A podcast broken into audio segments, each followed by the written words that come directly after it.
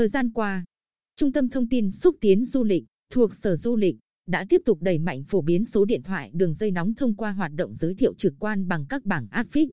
Đề can cung cấp số điện thoại của bộ phận hỗ trợ khách du lịch tại nhiều điểm du lịch, khu vực công cộng, phương tiện vận chuyển du khách.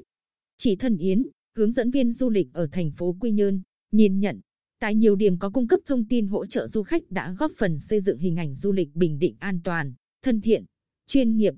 Gần đây, có khách của chúng tôi khi đọc một tấm áp phích được đặt trên vỉa hè đường Xuân Diệu thành phố Quy Nhơn đã có lời khen khi nhận thấy có nhiều thông tin cần thiết bằng ba ngôn ngữ Việt,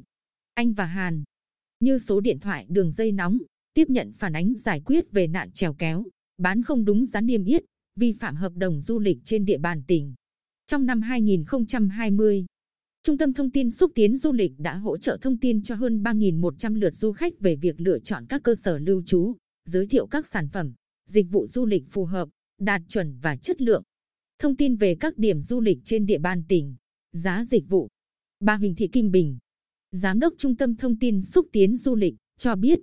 dịp Tết Tân Sửu, Bộ phận thông tin hỗ trợ khách du lịch đã tiếp nhận hơn 20 cuộc gọi đến số điện thoại đường dây nóng, qua đó được cung cấp thông tin, tư vấn theo yêu cầu về các công ty lữ hành có tour tham quan du lịch Bình Định, thông tin các điểm đến và giá vé tham quan tại các khu du lịch Kỳ Co, Cửa Biển, Eo Gió, Trung Lương.